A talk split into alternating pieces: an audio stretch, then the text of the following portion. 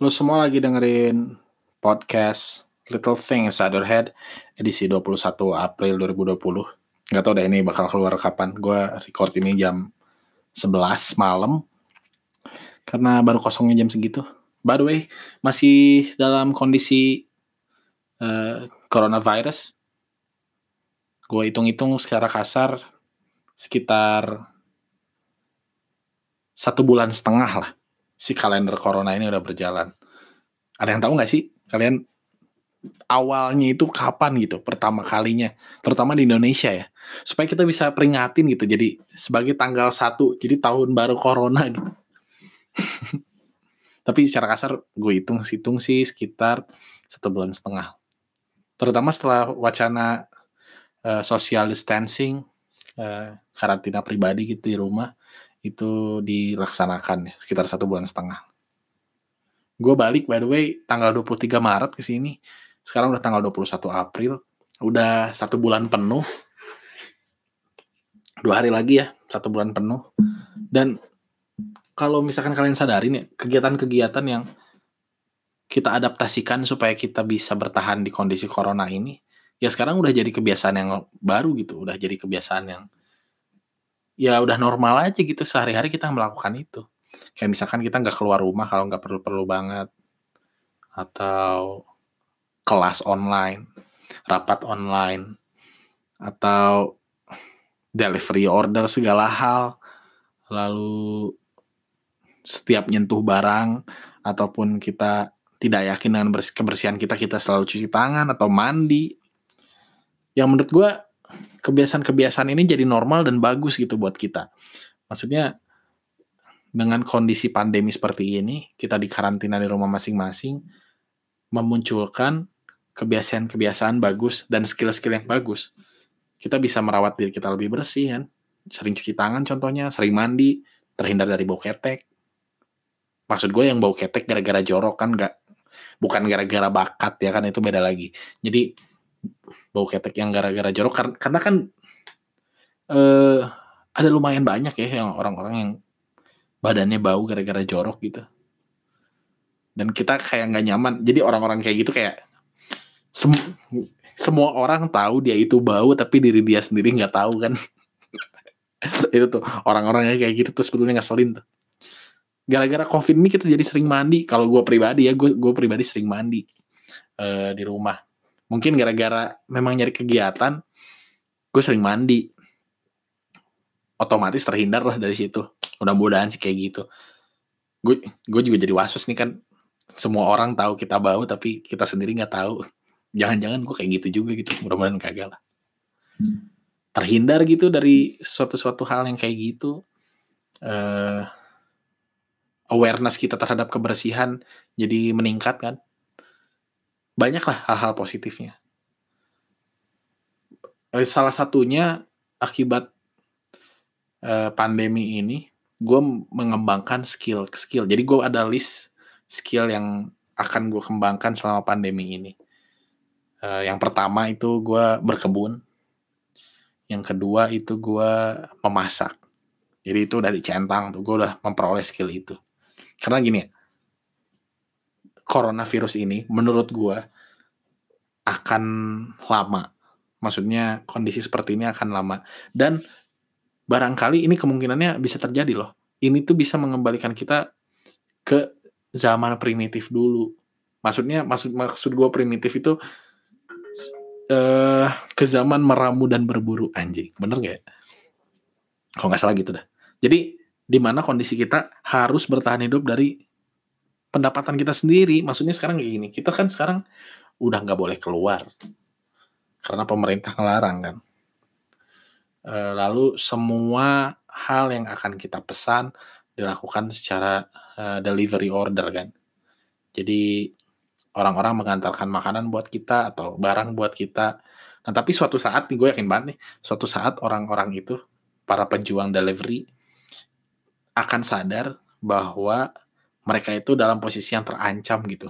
Kayak anjing gue sebenarnya bisa aja nih megang pagar rumah dia dan gue bisa positif gitu.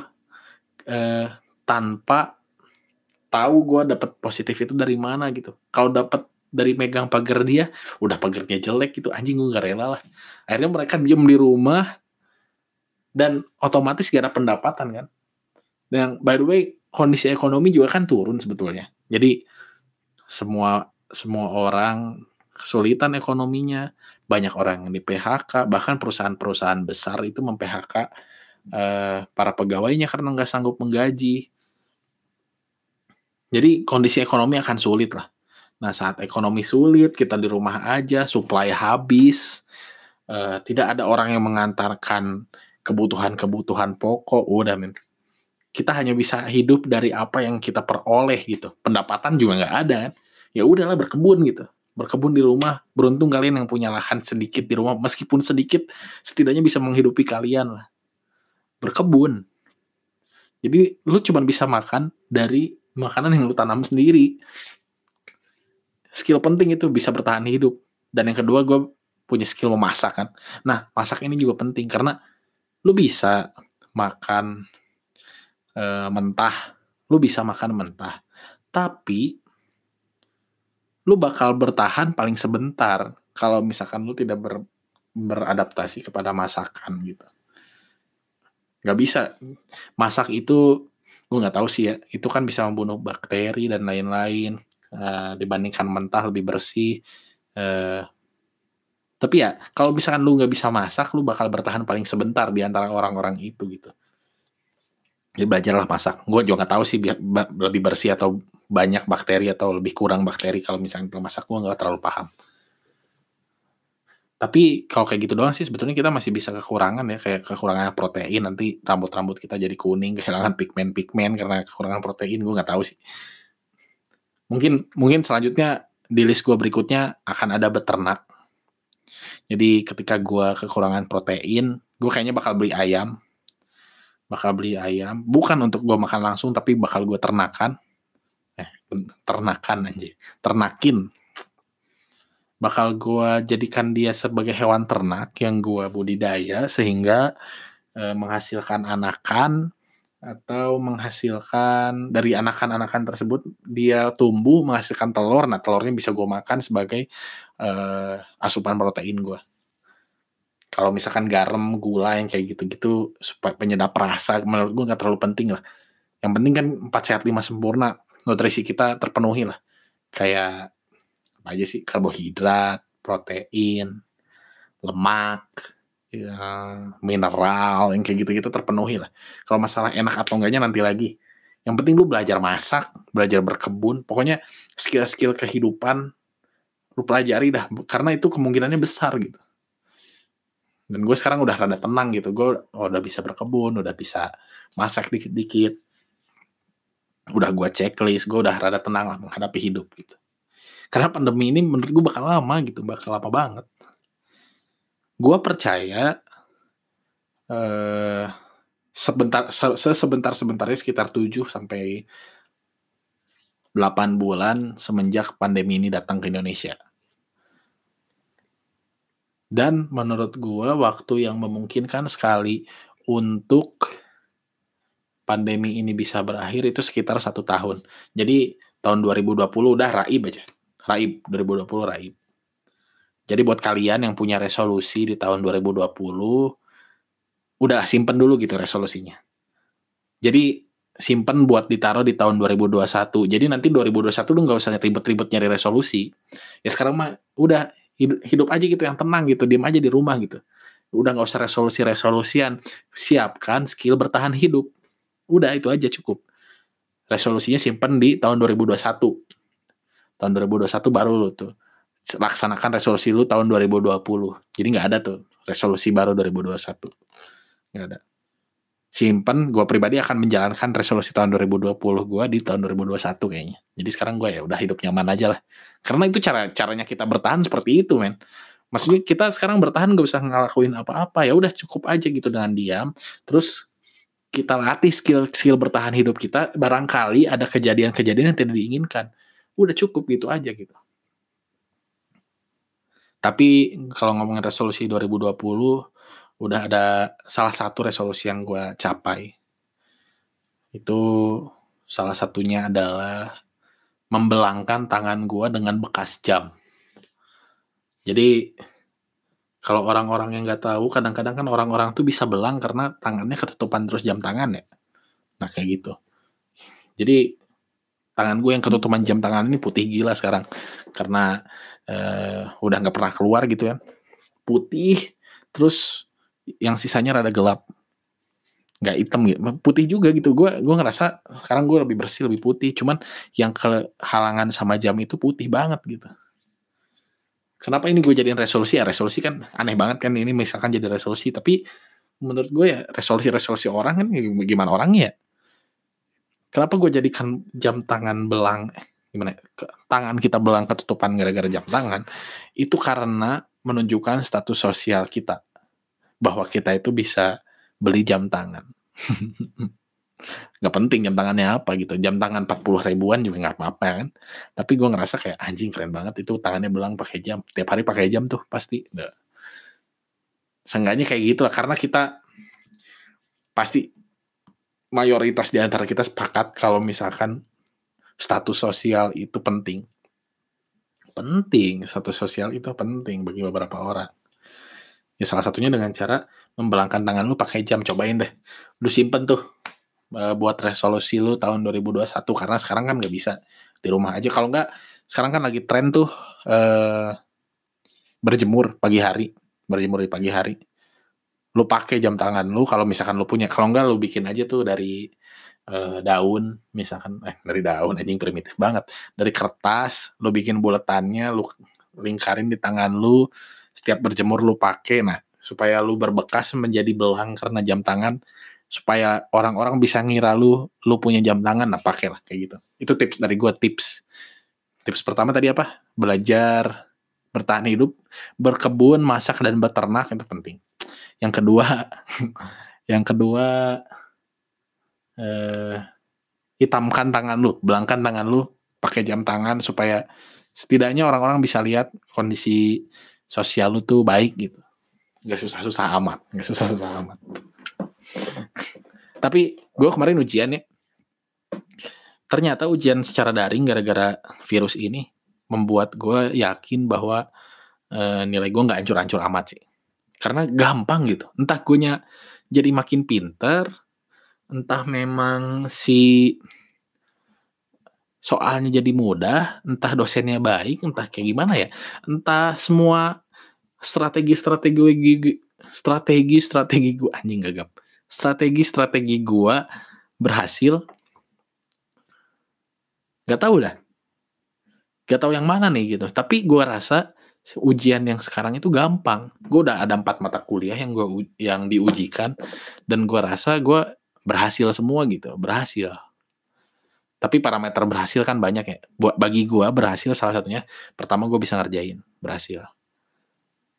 Uh, yang kedua uh, meskipun gue gagal, gue nggak sendirian. Nah itu masih gue anggap berhasil tuh. Misalkan kayak anjing gue nggak bisa jawab apa-apa nih. Gue tadi cuma selesai nomor satu doang. Terus terus orang-orang pasti di luar anjing gue sama juga tuh. Gue cuma bisa nomor satu doang. Tadinya gue mau ngerjain nomor dua, cuman kayak aduh anjing ternyata salah ya nomor dua kayak gini-gini. Nah itu kan gak sendirian tuh banyak orang. Nah, itu masih gue anggap berhasil gitu. Kayak I'm not alone gitu. Yang gue anggap gagal itu, kalau misalkan gue gagal sendirian kayak, anjing gue gak bisa nih. Gue biasanya kalau kayak gitu gue diem aja tuh. Keluar dari kelas, gue diem terus menyimak orang-orang yang ngomong kayak, eh tadi nomor dua eh, hitungannya kayak gini ya. Terus hasilnya tuh pakai metode ini ya kayak gue dalam hati anjing gue salah. Terus gue lihat sebelah kiri ada ngomong yang kayak gitu lagi kan orang-orang ngomong kayak gitu. Pakai metode ini ya? Hitungannya hasilnya berapa mana oh iya bener segini. Aduh terus gue mikir anjing gue salah gitu. Nah kalau misalkan gue ngerasa salah sendirian gue rasa itu gagal. Dan sejauh ini berhasil dan cukup memuaskan maksud gue eh nih bisa dipertanggungjawabkan lah. Menurut gue gue yakin dapat di atas 80 nih dari gue itu karena soalnya sama kayak tahun lalu ya gampang lah, lebih mudah lah. Terus bisa ngobrol-ngobrol sama teman-teman ngerjainnya, satu orang ngerjain, satu orang nyalin kayak anjing gampang banget gitu. Tidak separno yang gua kira selama eh, satu minggu lalu. Tapi gua nggak tahu sih ya, ini kan baru empat matkul. masih ada matkul-matkul lain yang uh, belum diujikan. Ya harapannya nih ya bagi para dosen yang mendengarkan ini mudah-mudahan uh, dapat memberikan nilai ataupun soal yang uh, tidak menyebabkan tekanan batin bagi para mahasiswanya. Begitu. Banyak mauan. Ya ya kayak gitulah, pengennya kayak gitu sih. Jadi gampang soal-soalnya.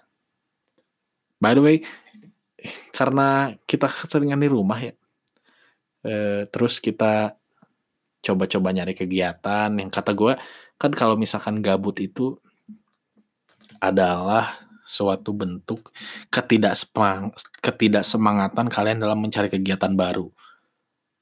Nah, orang-orang pada nyari kegiatan nih sekarang.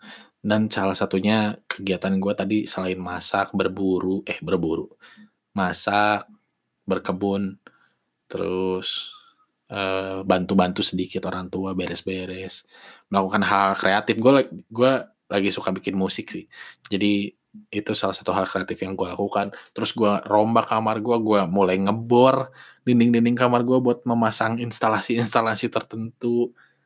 Uh, dan salah satunya gue jadi lebih sering scrolling di sosial media. Menurut gue scrolling scrolling di sosial media boleh tapi jangan kelamaan lah. Kita badan kita kan perlu gerak. Tapi gue jadi maksud gue intensitas gue dalam scrolling sosial media jadi lebih banyak.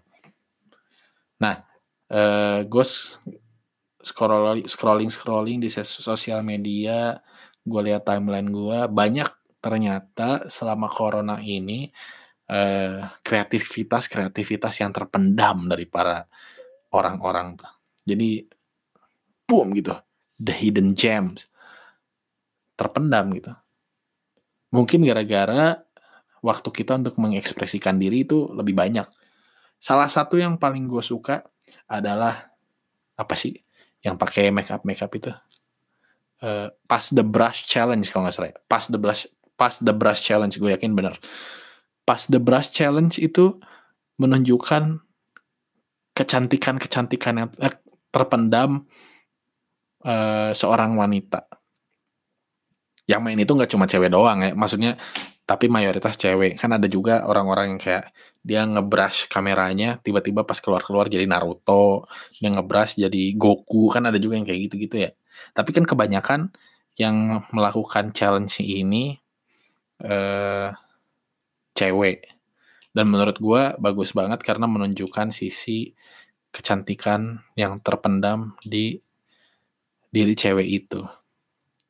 Maksud gue gini, ada banyak cowok yang bilang kayak gue nggak suka nih cewek-cewek yang make upan kayak men omong kosong, men bullshit gitu maksud gue. Uh, mungkin mereka mengamini itu ya, tapi gue rada kurang setuju gitu, makanya gue bilang omong kosong. Karena gini deh, cewek-cewek itu make up untuk terlihat lebih cantik kan. Otomatis ketika mereka terlihat lebih cantik, mereka pede kan.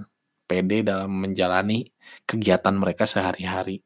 Jadi yang bisa merasakan pede itu kan diri mereka sendiri. Maksud gue, mereka tuh make up bukan buat lu gitu mereka tuh make up buat merasa cantik untuk diri dia sendiri. Paling pertama ngerasain kan gitu. Jadi lu juga usah GR gitu. Contohnya gini dah, kalau misalkan kita uh, sebagai cowok-cowok nih ya, uh, workout misalkan, kita olahraga, uh, gua ambil contoh misalkan nge-gym, tujuan kita bukan buat sehat kan, orang-orang yang nge-gym itu kita akui aja deh orang-orang yang nge-gym itu pengen badannya bagus ya sehatnya bonus sebetulnya. Padahal kan uh, mekanisme olahraga kan sebaliknya ya. Kita pengen sehat badan bagusnya bonus. Tapi orang-orang kan kadang-kadang ngebalikin itu ya. Nggak apa-apa gitu ngejim maksud gue gue ambil poinnya kayak gini.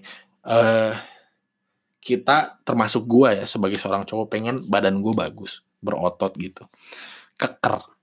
Pengen badan gue kayak gitu. Tujuannya apa? Mungkin ada beberapa di benak-benak kalian yang uh, pengen orang-orang tuh supaya suka lihat badan kita gitu. Tapi kan kalau lu rasain sendiri ketika badan kita bagus, lu ngerasa kayak anjing badan gue bagus nih gila keren parah keren gila nih badan gue terus lu kayak merasa pede dengan diri lu sendiri akhirnya uh, lu apa ya charming lu keluar anjing. Ya lu jadi terlihat lebih charming gitu dengan kepedean lu yang lu rasain kan bagus buat diri lu sendirinya dulu baru orang-orang suka kan. Ya mereka juga cewek-cewek sama gitu make up untuk uh, mereka terlihat lebih cantik untuk pede buat mereka sendiri. Lu nggak usah gr gitu. Bukan biar diri lu suka yang mereka make up buat diri dia sendiri. Gue gue ngomongin gender mulu lagi nih cewek cowok gue nggak tahu dah. Ini feminis atau enggak gue rada nggak ngerti juga tapi ya gue suka gitu. Si pas pas the brush challenge. Gue saranin lu tonton dah gue betah banget nontonnya kadang-kadang kayak wow kayak jadi kayak wow efeknya tuh dapat kayak wow wow gitu. Wow. Soalnya betah gue ininya nontonnya. Nah lalu selain itu ada juga yang orang-orang hmm, nge remake foto masa kecilnya menurut gue itu bagus juga tuh karena beberapa orang terutama seumuran-umuran gua nih umur 21 pokoknya umur-umur 20 gitu mengalami kesulitan untuk bicara dengan keluarganya sendiri, misalkan adik atau misalkan orang tua lu, nenek lu, dan rata-rata foto-foto kayak gitu kan dengan keluarga ya. Yang gue nggak tahu sih nama challenge-nya apa, tapi kan kayak gitu, prakteknya kayak gitu kan. Menurut gue bagus, menurut gue bagus, karena setidaknya eh, ketika kita mau recreate foto itu, kita harus komunikasi kan dengan orang yang mau kita ajak bisa jadi adik kita, orang tua kita atau lain sebagainya. Nah, dan ketika kita sudah melakukan hal itu pasti ada nostalgianya sedikit nah. Nah, itu momen itu bisa menjadi sebuah manfaat untuk kita bersosialisasi dengan orang-orang terdekat kita, keluarga gitu. Kadang-kadang orang-orang tuh nggak sadar orang-orang terdekat kita tuh ya keluarga kita sendiri. Gue pernah dengar bahwa 70% kepribadian kita itu dibentuk dari keluarga kita, sisanya tuh baru dari luar. Jadi 70% loh. Banyak banget itu yang terpengaruh dari keluarga kita. Buatlah buatlah kalau misalkan lu merasa kurang enak di keluarga lu, buatlah enak buat diri lu gitu. Jangan coba nunggu-nunggu mereka. Ya memang bukan tugas lu, tapi nggak ada salahnya kayak gitu. Itu challenge yang bagus. Selanjutnya menurut gua. Terus apalagi ya yang lagi banyak kalau oh iya ya yang ini lebih dari lebih dari gitu kalau nggak salah gue lihat tuh banyak di Twitter terutama kayak ini lebih dari ini ini lebih dari ini uh, menurut gue itu banyak yang bikin gue kayak anjing benar juga nih anjing benar juga nih nah banyak yang kayak gitu ya terus banyak juga yang menurut gue kayak out of the box gitu yang kadang-kadang kita nggak tahu kayak uh, Harvest Moon Back to Nature lebih dari Harvest Moon yang di PS2 gitu. Gue setuju tuh. Ada juga yang kayak. MN lebih besar daripada MU gitu. Terus captionnya maka bangunan aman anjing kata gue anjing subjek kuliah gue ini gak usah dibawa-bawa ke sini lah gitu. Gue udah enak gitu di rumah. Gue kan orang yang males kuliah, males ya sebenarnya ya males kuliah. Meskipun gue bisa tapi gue pada dasarnya ya pemalas aja nggak usah lah dibawa-bawa ke sini gitu tapi gue liatnya lucu sih lumayan terus selain itu ada coffin kakal coffin dance overuse lah oh ya kalau challenge challenge itu yang udah mulai overuse sekarang gue mungkin rada termaafkan ya gara-gara banyak jenisnya tuh gue tadi udah nyebutin berapa ada tiga belum yang video call video call gitu kayak nyari peran belum yang music jadi sekarang udah mulai banyak variasinya. Jadi masih bisa termaafkan lah yang overuse. Tapi jangan sampai lah overuse kalau misalkan yang lebih dari lebih dari itu tiga hari lagi dari sekarang masih ada yang upload kayak gitu itu pasti gue komen tuh maksud gue udah kebanyakan gitu udah penuh di timeline gue termasuk challenge-challenge yang lain mungkin sekarang rada termaafkan gara-gara lebih banyak aja gitu lebih banyak uh, variasi-variasi challenge yang dilakukan di sosial media. Bagus menurut gue, kreatif. Jadi banyak jiwa-jiwa kreatif teman-teman gue yang baru keluar.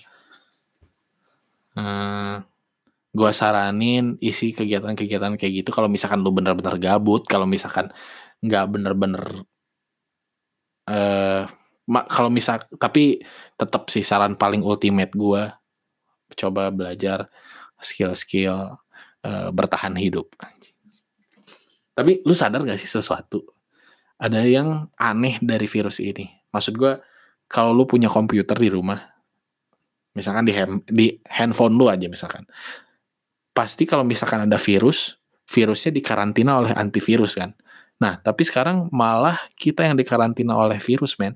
Jadi, this COVID-19 power itu benar-benar kuat gitu bisa membuat manusia di karantina di rumahnya masing-masing. Lu pernah kepikiran gak sih di di zaman modern kayak gini bisa terjadi hal-hal yang seperti ini?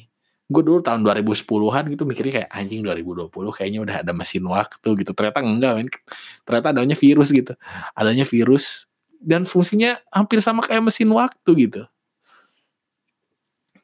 Hampir sama kayak mesin waktu kita memisahkan gitu. Memisahkan kita. Gue denger dari uh, Adriano Colby nih di podcast awal minggu.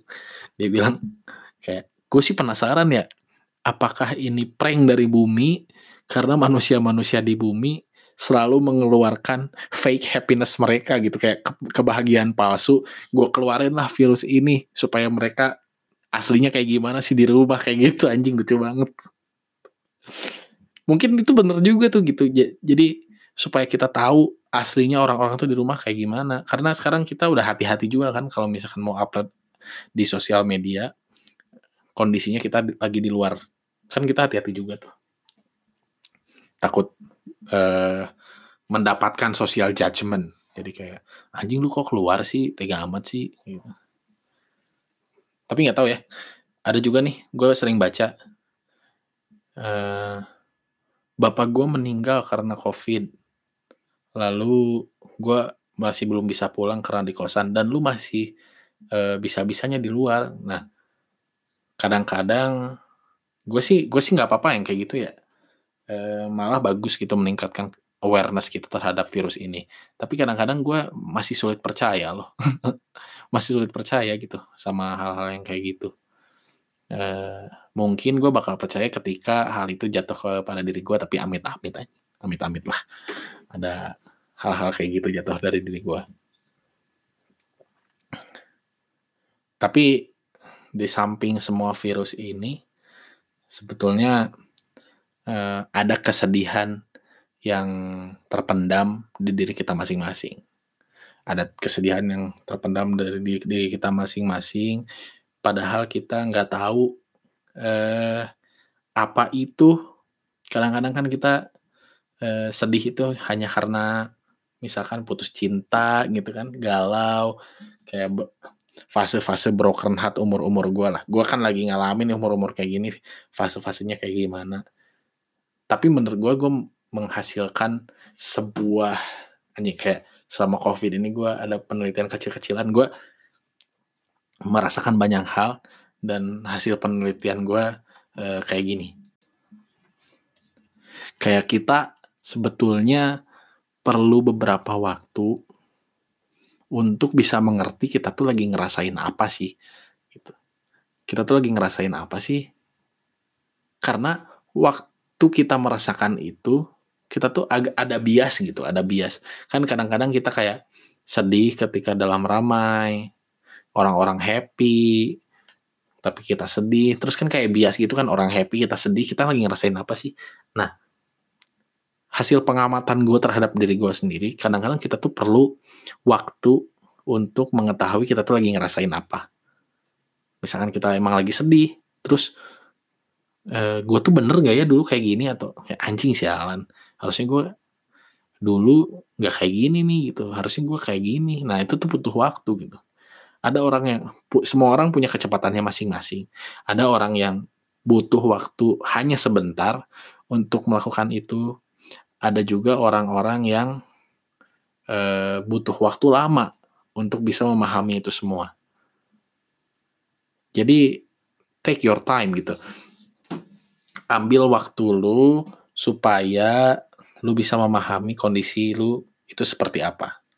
Nah, Tapi yang perlu lo ketahui kadang-kadang kayak gini, misalkan gue ngerasa sedih, anjing gue sedih banget nih, uh, dan udah tahu gitu uh, karena apa? Mungkin misalkan karena uh, lu baru putus cinta, misalkan anjing gue sedih banget putus cinta gue, aduh nggak bisa nih gue kayak gini, ah sedih banget gue. Nah misalkan kayak gitu ya. Nah tapi sebetulnya setelah gue pikir-pikir ada kesedihan yang paling sedih di antara itu semua. Ini menurut pendapat pribadi gue. Jadi kesedihan yang paling sedih itu ketika kita sudah kehilangan tingkat rasional kita terhadap suatu hal. Anjing ribet, ribet gila ya, serius gila kata-katanya. Gampang gimana ya? Jadi gampangnya eh, ketika kita udah hilang akal, ketika kita menghadapi suatu hal. Gue kasih contoh dah, kasih contoh. Eh, gue akhir-akhir ini, hmm, ini contoh aja ya contoh. contoh kayak gue akhir-akhir ini kayak lagi bingung. Gue tuh ngerasain apa sih gitu? Kayak anjing ini perasaannya gimana sih? Gitu. Gue tuh sedih atau enggak sih? Nah akhirnya gue tahu kan kayak uh, anjing gue sedih nih. Karena gue menyesali perbuatan gue yang uh, dulu-dulu gitu anjir kayak akhirnya gue mengerti gue tuh merasa sedih uh, dan alasannya kenapa karena Eh, kesalahan gue yang dulu-dulu gitu. Baik ada keputusan-keputusan gue yang kurang tepat yang gue sesali. Entah itu di karir, entah itu di pendidikan, entah itu di nah, masalah percintaan. Karena kita di umur segini udah ngerti yang kayak gitu-gitu. Jadi entah karena masalah keluarga, pokoknya gue tahu sebabnya apa karena menyesali itu dan gue ngerasa sedih. Terus gue kayak setiap inget itu kayak anjing sedih banget gue kayak aduh eh nggak bisa nih gue ini rasanya apa ya gitu kayak sakit banget tapi gimana gitu nah lalu gue baca eh, dan gue coba bercerita sama orang-orang yang ada di sekitar rumah. Setelah gue baca ya gue baca baca nggak dapet apa-apa ternyata dari bacaan gue yang kemarin. Nah tapi gue cerita sama orang-orang di rumah bahwa by the way kemarin tanggal 19 uh, eh, orang tua gue ulang tahun pernikahan dan gue coba ulik dari situ gitu. Ya supaya nggak gila aja gue diem diem terus di rumah supaya nggak gila aja ya. akhirnya salah satunya sama dengan bikin podcast ini supaya gue nggak gila ya udah gue ajak aja lah ngobrol gitu gue ulik tuh dulu kenapa bisa ketemu berdua dulu uh, kenapa bisa suka terus apa pertimbangannya nah papi gue bilang papi gue tuh waktu dulu eh,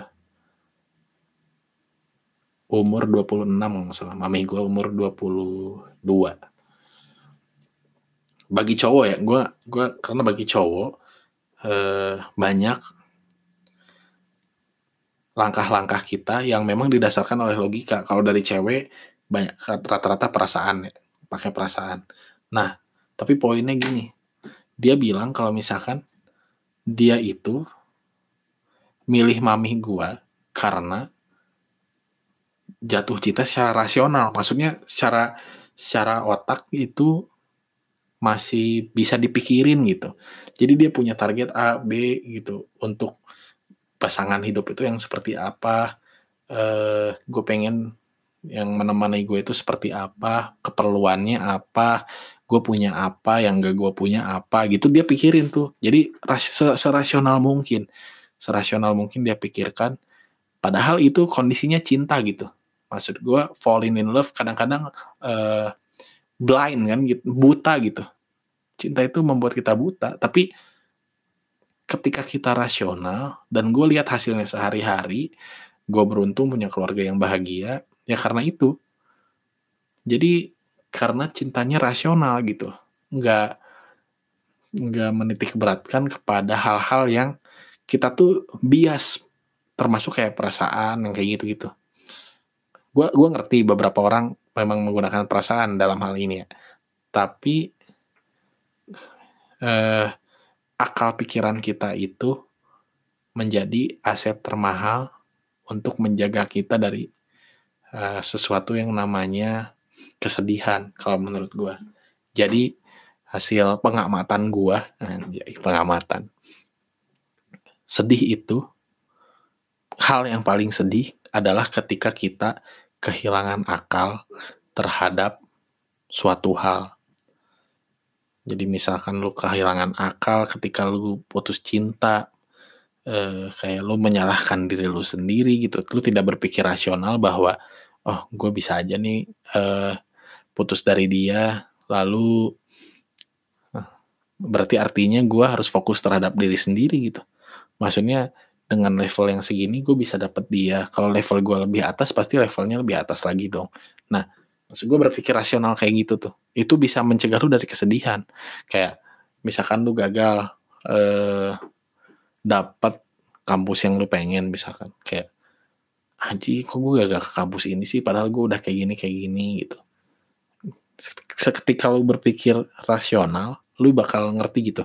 Oh mungkin gue gak keterima kampus ini karena kalau misalnya di kampus ini gue bisa eh, menjadi A kalau di kampus ini gue bisa jadi B gitu dan gue merasa lebih baik yang B ah jadi ketika bikin rasional gitu lu pasti perasaan lu lega gitu perasaan lu lega dan memang betul perlu waktu untuk bisa uh, meng apa ya istilahnya uh, mengkonsolidasi menyatukan akal pikiran lu dengan perasaan lu itu jadi untuk bisa menyimpulkan kalau anjing gue tuh bener nggak ya, atau gue tuh salah nggak ya, atau gue sedih nih karena apa, dan oh ternyata kalau misalkan gue kayak gini, gue bakal jadi gini ya. Nah itu tuh perlu waktu, perlu waktu dan tidak sebentar. Ya kata gue tadi banyak orang-orang yang punya kecepatannya masing-masing. Serius gila nih bahasannya tentangnya kayak gitu. Tapi ya, eh, sekarang itu banyak orang-orang yang merasa eh, susah dengan diri dia sendiri. Ya coba aja lah mikir kayak orang oh, lu, lu tuh nggak hidup paling susah di dunia gitu. Itu menurut menurut gue kurang bersyukur aja sih. Ya gue bisa terima kalau misalkan lu sedih kayak gitu, tapi eh, coba lu tuh bukan orang paling sedih sedunia gitu. Lu tuh masih ya kita nggak bisa kan mengkategorikan orang paling sedih sedunia. Kayak tapi banyak orang yang kayak gitu dah sekarang aneh. Tapi dengan adanya virus ini membuat gue lebih menghargai waktu diri gue sendiri sih. Kadang-kadang kita perlu itu. Lu pernah ngerasain gak kayak misalkan ya uh, lu lagi ada kesibukan sesuatu terus lu ternyata sifat egois lu lebih kecil daripada sifat mementingkan orang lain. Terus lu mementingkan orang lain dulu gitu. Terus kadang-kadang lu nyesel anjing harusnya tadi gue mementingkan diri gue sendiri dulu jadi kerjaan gue nggak beres. Kadang-kadang ada banyak yang kayak gitu kan. Tapi ada ada juga nih orang-orang bangsat yang egois emang egois aja gitu kayak anjing apaan sih gitu. Gue aja belum lu lu lu udah minta-minta kayak gini. Gitu. Jadi harus kita harus nyimbangin lah balance. Dan gue ngerasa sekarang hari weekend gue gue rasa nggak mau diganggu dah. Jadi kayak weekend itu hari buat gue gitu. Gue pengen istirahat sepenuhnya pengen melakukan hal-hal yang gue inginkan. Jadi gue rada menghindari weekend diganggu orang sekarang. Kayak uh, fuck lah ada orang kayak gini gitu di weekend gue gue rada rada ngerasa kayak gitu sih. Tapi uh, sejauh ini enjoy lah melaksanakan weekend gue dengan keputusan seperti itu.